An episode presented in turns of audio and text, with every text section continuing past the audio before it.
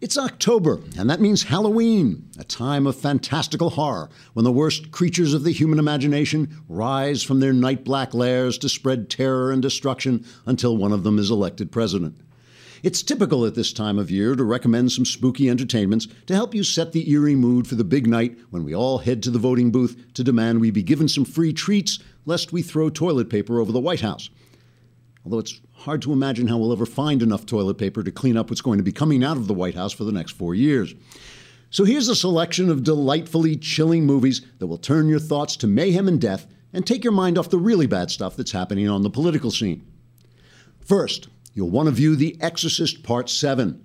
This is the story of a female Democrat presidential candidate who's possessed by a demon, such that her face becomes a scarred and terrible mask of hellish torment, while her head and her political positions spin around in unnatural directions until she vomits green slime and impossible promises over everyone around her.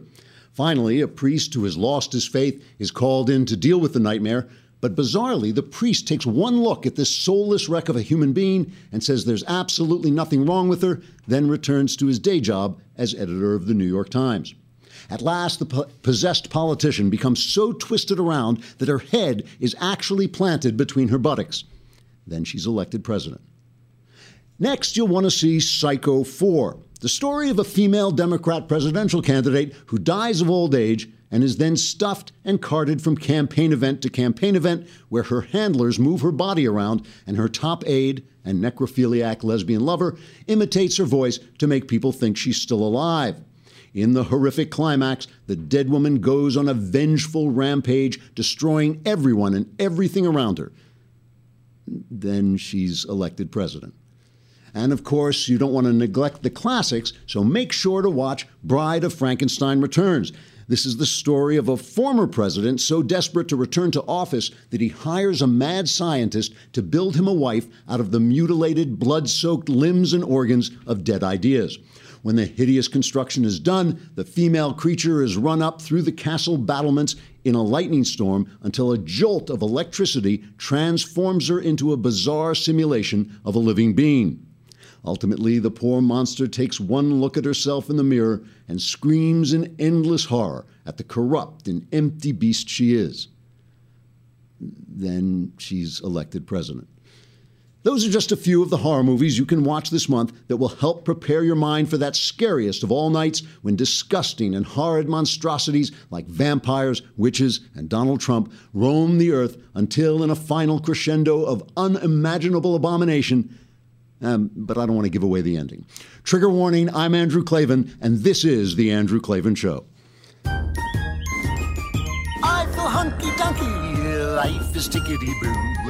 Birds are winging, also singing hunky dunky doo. Ship shaped topsy, the world is zippity zing. It's a wonderful day, hurrah, hooray! It makes me want to sing. Oh, hurrah, hooray!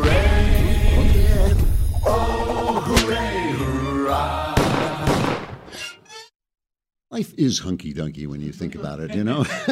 it's actually a philosophical position. Well, you know, the Klavanless weekend has passed, and probably the worst thing that happened, you know, aside from the country falling apart and all that stuff, Vin Scully retired, the LA Dodgers announcer for 67 years, and Andrew Breitbart's possibly his greatest hero. I mean, he Andrew Breitbart loved this guy. He had heroic fantasies of like making movies about Vin Scully. He just loved him. And one of the reasons he loved him is because he was a conservative. He was a genuine conservative. Here is I just 20 seconds of Vin Scully announcing between pitches. This is between pitches, right? To a batter from Venezuela and he says, "What's it like to be this guy and read about how Venezuela is going down the drain?" And then he says this. Socialism failing to work as it always does, this time in Venezuela. You talk about giving everybody something free, and all of a sudden, there's no food to eat. And who do you think is the richest person in Venezuela? The daughter of Hugo Chavez. Hello. Anyway, 0 2. Socialism failing to work. 0 and 2. It's like more truth between pitches than Obama has said in the last eight years. So Vin Scully, one of the truly one of the great broadcasters of all time, uh, he retired. And all right, we're going to be talking a lot of culture. To, oh, and it's the Jewish New Year. So happy New Year to Jewish people. Shapiro's not coming in today, right? You see, this is this is the problem with the alt right. They they hate the Jews, but they can't explain how these people have taken over the world and they never come to work. It's like they got every other day. It's a holiday. They take over the world in their spare time. You know, it's like so. So why then is the why then are the white races superior? I can't understand the whole philosophy. Never mind. All right, so we're going to talk a lot of culture today. We have we are building in the process of building a satellite so we can bring in uh, Mike, our cultural reporter Michael Knowles from the writers' room, 25 feet away. Uh, we have to bounce the signal off the planet uh, Neptune before we can actually go to Knowles, and it doesn't always work, but if we can, we'll have them in.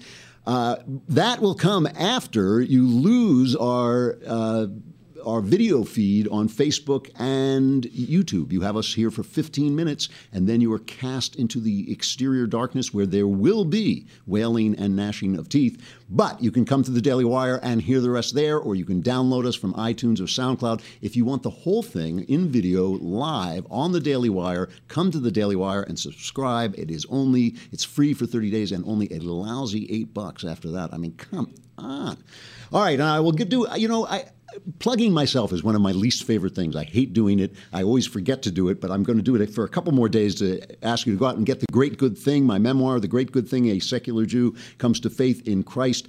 People are writing me every day telling me that this has really moved them, and some of them saying it has changed their lives. And that too is just a couple of bucks, and you get your life changed. And look, let's face it, your life needs changing. I mean, you, or you wouldn't be you'd be doing something more important than listening to this, right? I mean, all right, all right. So everyone is going insane. This election is now coming into its kind of the home stretch, and everyone is going out of their mind. We talked last week about Donald Trump flipping out over this Miss Universe. First, she was Miss Venezuela, then she was Miss Universe, then she was Miss Piggy.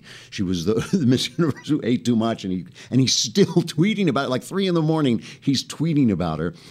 But in the aftermath of this Vic, what everybody says was a victory for Hillary Clinton in the first debate. And let's not forget, okay, that Mitt Romney destroyed Barack Obama in the first debate. So the first debate is only the first debate. And she seems like she's getting the, the, the, there weren't any really new scientific polls over the weekend. It seems like she's getting a bit of a, a bump. It was not only the debate, it was the way he reacted by going nuts about this thing. But now, the other side is going. The New York Times is going out of their mind. They are going out of their mind. Last last week, I think it was Thursday, I read an old New York Times article about how Hillary Clinton maligned the people that Bill Clinton abused, the women that Bill Clinton abused. So while they're attacking Donald Trump for maligning this Miss Universe, in fact, Hillary Clinton targeted and attacked and organized these horrible, horrible uh, attempts to discredit the women who Bill Clinton assaulted essentially. I mean, she, he assaulted, he abused them. One of them says he raped her, you know, and, and it's their fault. You know, Hillary Clinton makes it their fault. The New York Times went out and rewrote that article today. It is this, virtually the same article, except now it is restyled to let supporters know how to spin this in a good way.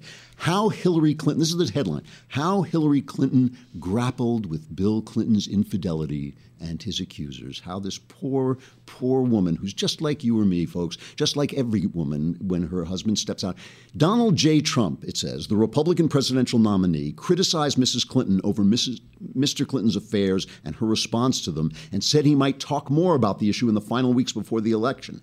That could be a treacherous strategy for Mr. Trump, given his own past infidelity and questionable treatment of women. He didn't go out and torture these poor women. You know, the women slept with him. That's like none of, none, none of my business, you know. All right, but many voters, particularly women, might see Mrs. Clinton being blamed for her husband's conduct. I love it when the New York Times advises Republicans on how they should lose the election, you know. It could also remind voters of a searing period in American history and in Mrs. Clinton's life. Oh, boo. I mean, come on. Confronting a spouse's unfaithfulness is painful under any circumstances. For Mrs. Clinton, it happened repeatedly and in the most public of ways. You know, they're trying to reclaim that burst of sympathy she got for being cheated on while she was trying to destroy these women as they not only reported then they report now in this article again they tell the same story they just twist it it's all written like that and then they've got this tax story now I may be alone in this. All I'm trying to do, I have, I have no dog in this fight. I really don't. I mean, I, like I said, I'm viscerally rooting for Donald Trump because I hate the elites and I hate the media so much. But these are two awful people. I'm not going to, you know, whitewash that. I don't, you know, the next four years we're going to have a bad president. That's what's going to happen. We're going to have a bad president. But I, I may be alone in saying this, but the New York Times got, got somebody mailed them Trump's 19, three pages of Trump's 1995 tax returns. So we're now talking about 20 years ago. These are 21 years ago. This is how they write the story. How Donald Trump turned the tax code into a giant tax shelter. So th- just think about that for a minute. How he turned the tax code into a giant tax shelter. He took used the tax code, right? Doesn't say he broke the law. He didn't break the law. They even they say it. Says, and now here is how this one is written. You, you got to love these guys. So this used to be a newspaper. I swear, I swear, within my memory, this was once a, new, a newspaper. New York Times, former newspaper. Now it is this trash. Listen to this. Now we know. okay, so here it comes, folks. Donald J. Trump racked up losses so huge in the early 1990s that he wouldn't have had to pay federal or New York state income tax on nearly a billion dollars in income. What? So he racked up losses, he got to deduct them, right? None of this seems to have made the slightest dent in Mr. Trump's opulent lifestyle over the years. It's hard to imagine a starker contrast with the vast number of Americans who struggle to both pay taxes and make ends meet, or a more damning indictment of a tax code that makes this possible. Mr. Trump's pattern of generating losses and using them to offset other income. it's like it's a criminal. That's how the tax code works. If you make a loss, if you're a businessman, you can deduct your losses from your taxes. It's obvious. It says it says if, if, if this continue if this continued as seems likely, it's obvious why he has not released his tax returns. Not because he's being audited or because the returns are too complicated, but because he hasn't paid any taxes. They don't even know this. They don't know, this. All they're talking about is there is a law that if a he lost like a billion dollars because his casinos went bust. Okay, if there a businessman takes a loss, he can prorate that loss over the next several years. So if you lose a billion dollars, you can take that off your taxes. By the way, this law, which has been in place since 1916, I think it is, has been added to by Democrats and Republicans over the years because it helps businessmen who are in seasonal businesses like real estate. You know, these are businesses that go up and down. You have big ups, you get big downs. You have to be able to deduct your losses or you go out of business. You go out of business, guess what? All the people who work for Donald Trump are unemployed. You know, to me, this is a non story. But here's how McCaskill, like this is, this is Senator Claire McCaskill speaking for Hillary Clinton. Here's their spin. Well, if you look at the way Donald Trump has conducted business, he crashes businesses into bankruptcy, leaving scores of businesses unpaid, uh, people really hurting with the losses his companies have suffered. But he walks away unscathed, and it appears he walks away with a golden ticket that allows him under the tax code to avoid taxes for decades. Uh, I think that the key here is how is he going to fix it? Well, look at his tax plan. Guess who his tax plan benefits? Billionaires. They benefit, his tax plan benefits Donald Trump. That should be no surprise to anyone, since that is the way he sees the world. He doesn't care about those small businesses he didn't pay. He doesn't care about the people who lost millions of dollars in all of his bankruptcies. He cares about Donald. So here's now here's the Trump spin from Rudy Giuliani. This is perfectly legal. And the Times makes that point about 26 paragraphs into the opinion. Number two, the Times uh, fails to point out that he has an obligation as the head of a business to take advantage of and to use the lawful deductions and tax advantages that are available to you. I advise my clients to do that because if they don't do it, they get sued by their co investors, by their investors. Uh, they lose jobs for their employees. Mm-hmm.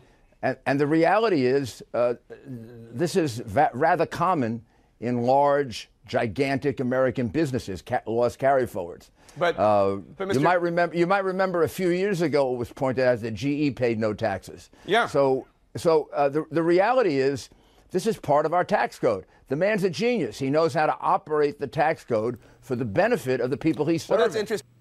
Okay. Now, all I want to say is this: I'm not making any excuses for Donald Trump. The way Donald Trump has behaved over the last week make me think there's something really wrong with the guy. The guy that he can't stop in a presidential race, tweeting at three o'clock, five o'clock in the morning, whatever it was, tweeting about some Miss Universe thing that happened 20 years ago. That is not a strategy, that's a symptom. That is a symptom of narcissistic personality disorder. Hillary Clinton was advised by psychologists or psychiatrists in her debate prep. prep. She baited him, she went after him. Narcissists can't stand to be criticized, they have to set the record straight, and that's what he's doing. But and I will finish that sentence in just a minute. But first, I have to say goodbye to our friends on Facebook and YouTube. Come over to the Daily Wire, and hear what comes after the but, and Michael Knowles will be here.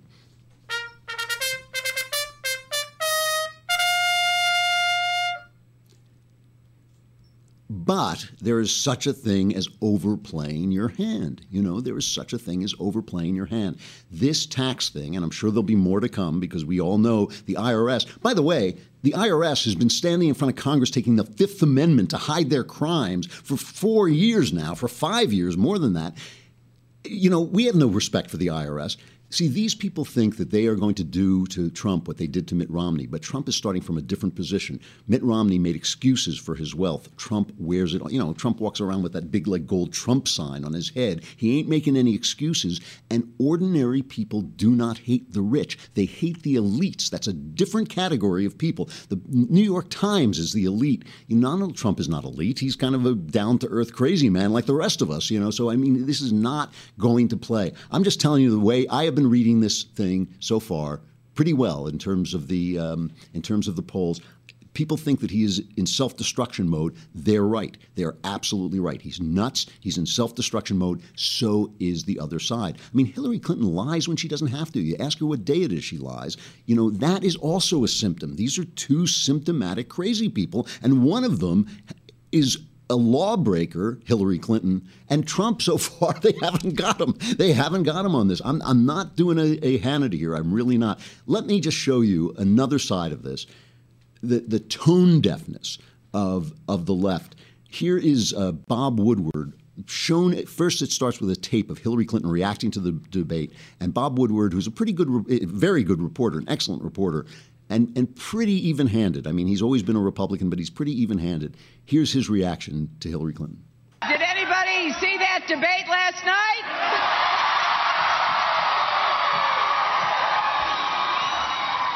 Oh, yes.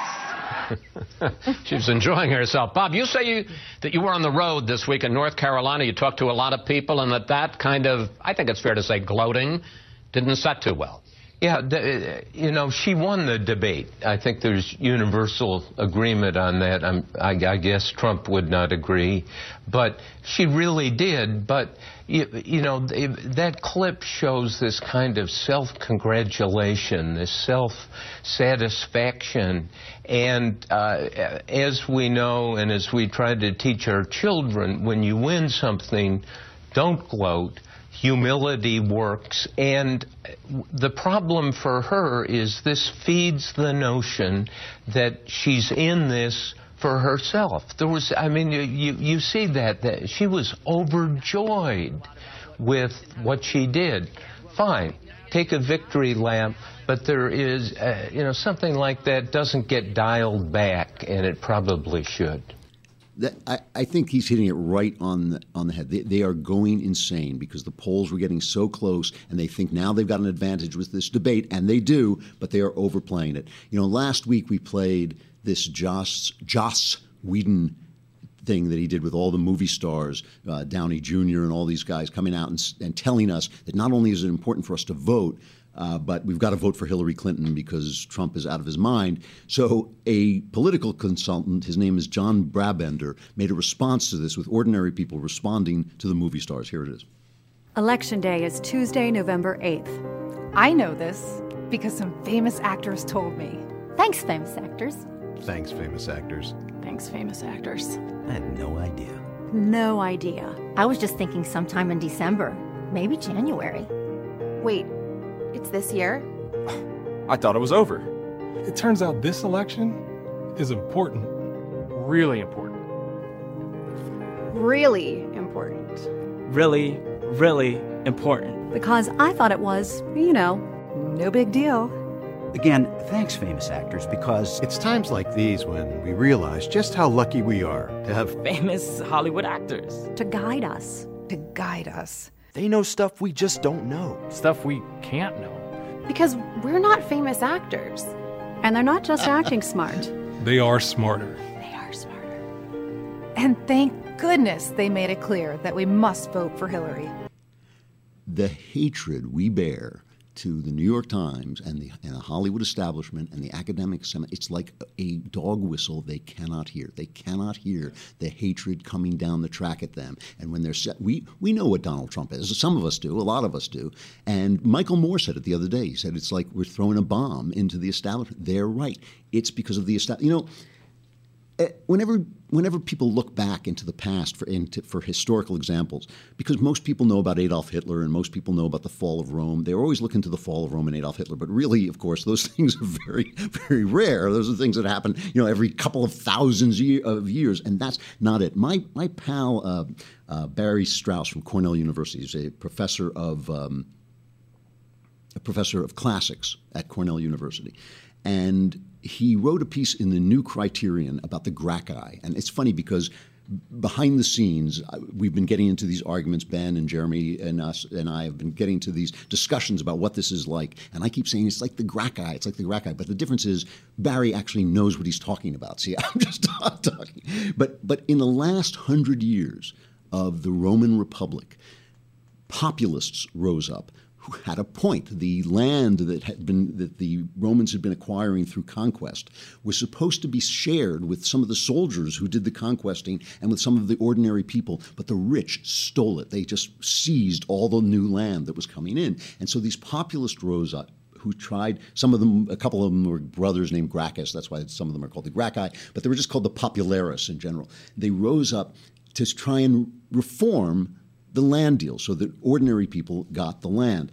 Some of them were con men, some of them were not. Almost all of them were killed, including Julius Caesar, who was the biggest one of them all, the biggest popularis of them all. He was saying, You guys are being cheated by the elite. Here is Barry's conclusion about this because the elite weren't going to give up the land. They were going to kill these guys if they could. And this is the kind that finally devolved into the civil war that ended the republic, okay? Barry ends the speech, Barry Strauss ends the speech by saying principled populists will limit any resort to cl- principled populists will limit any resort to class conflict and they will aim at the rule of law and not at mob rule and will try to compromise with the elite rather than engage in revolution. Wise elites, on their part, will take populist movements as a wake up call instead of merely denouncing populism and saying problems. What problems? The problem, problem of populism is the problem of elitism. The more just and astute the elite is, the less angry the people are. The, the situation is they think we're going to hate Donald Trump for being rich. But populists are always rich. The people don't turn to the, each other until it's revolution time to tear down the government. They turn to the powerful and say, Be one of us, speak for us. And that's what's happening with Donald Trump. I'm not telling you they picked a good instrument. They didn't. The people didn't. But the anger is real, and the elite unwillingness to let, hold, let go of power, to let go of the, this ability to tell us what to do, to regulate every step we take, our businesses, to take our money and spend it on what they want to spend it on. That's the problem. And by the way, I include conservatives in this conservatives who say we've got to stick with our principles even if the people starve ain't going to work, you know. It's not going to work. The people are the country. The people are the country. This is government by the people, for the people, and of the people. And if we have to be flexible to make sure the people aren't furious, aren't left out, then we have to be flexible. There's got to be some give and take. It's not happening now, and that is why this bowling ball of destruction is rolling at our government at high speeds. All right, let's talk about the, the culture, and let's see what can we bounce this off Neptune. The signal is going up to Neptune, coming back around. Have we got anybody? Nothing. We're nothing. Let's like beep boop boop. Ah, there he is. There he is in the writers' room, 25 feet away. Michael Knowles, our cultural correspondent. How was your weekend? It was very good.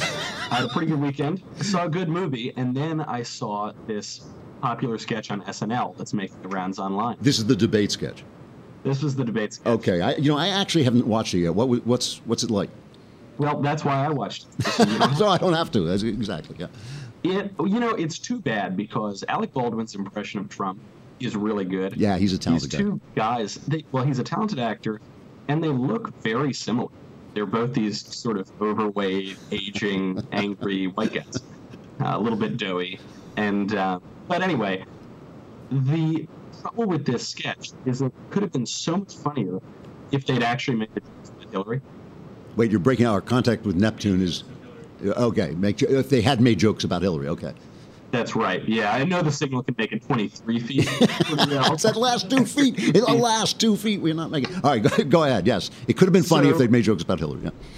I'm I watched the sketch and I just counted the jokes that were made. Now, there were 15 pretty brutal jokes about. him. I'll just quickly go through the list. His supporters are trash. He's ugly, vulgar, racist, a liar, never taxes, racist, gay, which is a new one, ugly, racist, racist, sexist, stupid, sexist, immature. okay. Then I counted the jokes about Hillary. There were none, but there were six that could almost call. The first one is that she's sick. She sort of hobbles out. I think we might have clipped We have a clip of this. Of the- Uh, all right, we'll show it. Hold on. Welcome to the first presidential debate. A quick reminder for our audience there is no cheering, no clapping, and to the Trump supporters, no shirt, no shoes, no service. now let's bring out the candidates. First, she's been battling pneumonia, and we hope she's feeling better tonight. It's Secretary Hillary Clinton.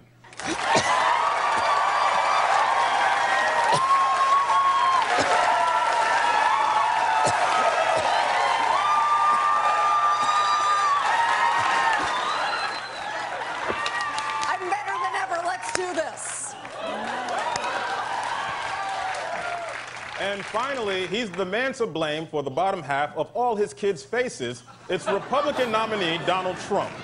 Oh wow! So that's that's really fair. That's really it's really uh, balanced, fair and balanced. I like it. Yeah. So they do, they almost make the joke. They almost make the joke, and they it turned it into this Willy Wonka thing where surprise, surprise, she's all better, nothing to see here. Yeah. The uh, the rest of the jokes about her are that she's too prepared. She's too prepared for the debate. She's too unrelatable because you know Hillary Clinton is just so great. How could we ever relate to her? Uh, she's unsubtle. She's unlike not because she's dirty, rotten screwing over the people. No, she's unlikable because uh, of her face her voice, which is really a way of saying she's unlikable because she's a woman. And the final joke about Hillary Clinton is that she really wants to be president. She really wants to beat President badly. Yeah. Those are the six. That's it. That's it. Yeah. All right. Well, you know, this is. I, I was just talking about how much we hate the elites. This is why. This is why. You know, it's like we wouldn't mind. It, I, I think that people will listen to jokes about their candidate if they don't feel he's being hammered. You know, I mean, so it's like it's like half. It's like All SNL saying like. We're very funny. Yeah, I know. I know. It's like it's like SNL. It's like you know. Thank you very much for keeping us on the air for you know 25 years. Screw you, half the audience. All right, Michael Knowles. We're going to have to send him back to Neptune. We can barely hear him. The, the incredible, the incredible technology we have. Unbelievable. Thank you. We'll see you again on Mon- next Monday. Boy, that's I tell you, that was like the worst connection ever. The guy is literally, I could literally, if I could punch through the wall, I could grab him by the collar and bring him in here. All right, it's time for Halloween stuff I like. Now, I did this last year. I did this last year, so there may, there's going to be some overlap because there are only a certain amount of grades. You know, before I talk about that for a minute, I just want to talk about one other thing. I saw a lot of stuff over the weekend, so I want to give some reviews. But I want to talk about how disappointing Westworld was. Did anybody else see this? Oh man, I was real. I was in. You know, the whole thing was this is supposed to tide us over to Game of Thrones. You know. And it's written by Christopher Nolan's brother Jonathan. And the one thing about this, I've always wanted to see, you know, I like to see a guy who's kind of the second half rise up. That's kind of cool, you know. But the problem with most of Christopher Nolan's films are the scripts, and they're all these big ideas without enough character development. Because really, when you're watching a story, what you want to see is a person doing a thing. You want to see a person going through something you know, and, and this is the problem with Westworld. It's about this, uh, you know, amusement park where you get to go and play with robots as a, a Westerner, and it's really kind of a, a sex place because you get to sleep with the girls and and then have gunfights with the guys and all this, but the but the robots start to go bad, but all the characters who are interesting are robots. And the people who are going to a place like that are necessarily not that appealing, you know, who wants to see people. And then the scientists behind the scenes are not that appealing. So you have some cool scenes going on, but you just don't care about anybody. So anyway, that's I'm going to watch it one more time. Hopefully, it'll pull itself together and get better. But I was I was actually my head was falling forward, you know, as, as I was dozing off. It was not that good. All right, so Halloween stuff I like, and like I said, I did this last year, so there's going to be some um, some overlap. But I want to start today. What I'm going to do a little differently. I'm going to start with the kinds of stories. So here's a story about. So I want to first talk about vampires. And for good vampire stories, for really great vampire stories, I'm talking about literature here, you really have to go back in time. You have to read old ones. And the reason you have to read old ones are vampire stories used to be about losing your soul and what it does to you as a physical being, what it means to be turned into a pure physical being without a soul. And today, when we talk about that, we talk about zombies. That's zombies are just pieces of meat that eat other pieces of meat, and that's how we talk about our anxiety that we are just being made into material. But the vampires were kind of like this. What happens? And here, I just want to read you a couple of. Uh, a couple of passages from Dracula. If you've never read the novel Dracula, it is a great, genuinely great horror novel. I mean, the first hundred pages are as scary as anything. The last hundred pages are as exciting as anything you can read today, and a lot of it is fascinating in between. But in this, there is a, a girl named Lucy, Lucy Westenra, I think her name is, who gets eaten by Dracula, you know, gets killed by Dracula, and she turns from this beautiful Victorian virgin into it says the sweetness her sweetness was turned to adamantine right? Heartless cruelty and her purity was turned to voluptuous wantonness. And she comes to her husband i can't remember if it's her husband arthur or her fiance and she says come to me arthur leave these others and come to me. My arms are hungry for you. Come and we can rest together. And so it's like this sexual this this pure virginal woman is being turned into a sexual creature. The point, you know how they kill vampires by driving a stake through her heart. Listen to this. Arthur finds her in her coffin. Says Arthur took the stake and the hammer. And by the way, he insists on going first because it's he who loves her.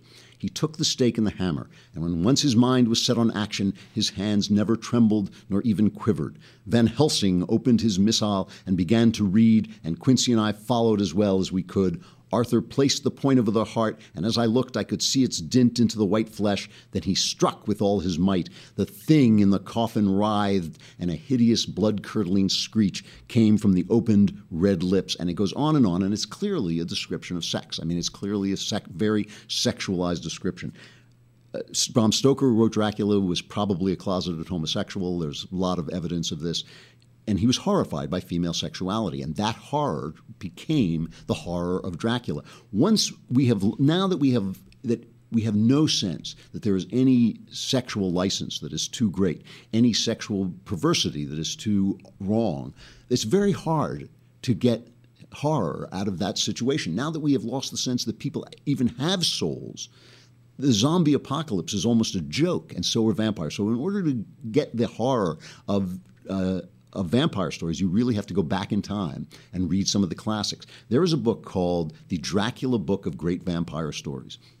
It's a terrible title, uh, The Dracula Book of Great. It is a, a, great collection of great vampire stories. I recommend that you don't read them all at once because vampire stories tend to be a little samey. Somebody comes to visit, somebody else starts to get pale and wan, and what's the point? Why are there these two points of you know wounds on his on her neck and all this stuff? But there are three great stories in there. One is The Room in the Tower by E.F. Benson. I think I did mention this last year. It is one of the great ghost slash vampire stories ever written. E.F. Benson was kind of a comic writer, and he wrote these ghost stories on the side, and they're brilliant.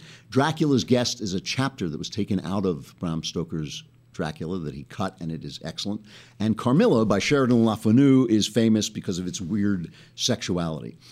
The other book about vampires that I really recommend is a book that is not a story called Vampires, Burial, and Death Folklore and Reality by Paul Barber.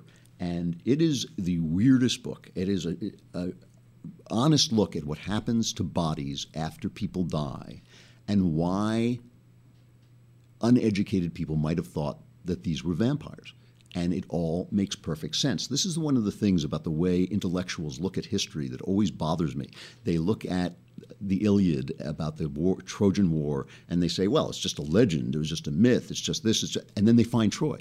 They look at the Bible and they say, well, when they, when they said, you know, there was a hundred, you know, they pulled in, I can't remember the number, 151 fishes. That represents this, and it's the numerology re- means this. They never think, well, maybe the guy was just reporting how many fishes there were. Okay, so this is a book about how the people who were talking about vampires were actually doing good reporting on what they saw and why they might have seen vampires. Vampires, Burial and Death: Folklore and Reality by Paul Barber. It really is a good book, and it's it's it's disgusting. I mean, because it's about what happens to bodies after death. So this it's for Halloween. All right, that is everything we have to say. Tomorrow, the uh, the vice presidential debate. Uh, Greg Gutfeld is calling it the thriller of vanilla, which I thought was very good. But we'll cover that. And we'll be back to talk about more of this insane season. I've, it really is a group of people, Republicans, Democrats, and the media, all going mad. Together, this will be an island of sanity. I'm Andrew Klavan, and this is The Andrew Klavan Show.